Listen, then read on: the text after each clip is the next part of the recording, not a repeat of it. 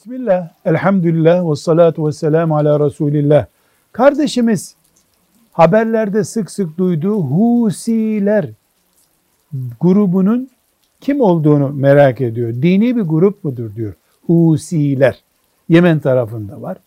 1990'lı yıllarda İran ve Batı ortak projesi olarak Müslümanların Kabe'sinde bile kastı olan bir grup olarak ortaya çıkarıldılar. Asıl kökenleri Şiiliğin Zeydi koluyla bağlantılıdır. Ama Şii kökenlidirler.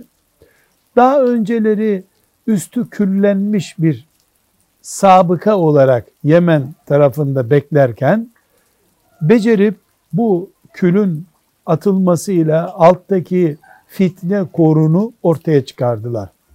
Husiler en büyük idealleri Ali radıyallahu anh'ın üzerinden Hristiyanlardaki İsa kavramı gibi bir kavram üretmek. Sonu bu olan projeleri var. Bu yüzden de en temel iki iman esasları var diyebiliriz. Birincisi Kur'an'da eksiklik ve tahrif olduğunu iddia ediyorlar. İkincisi de Ebu Bekir ve Ömer radıyallahu anhumayı tehlikeli, yanlış şahsiyetler olarak görüyorlar.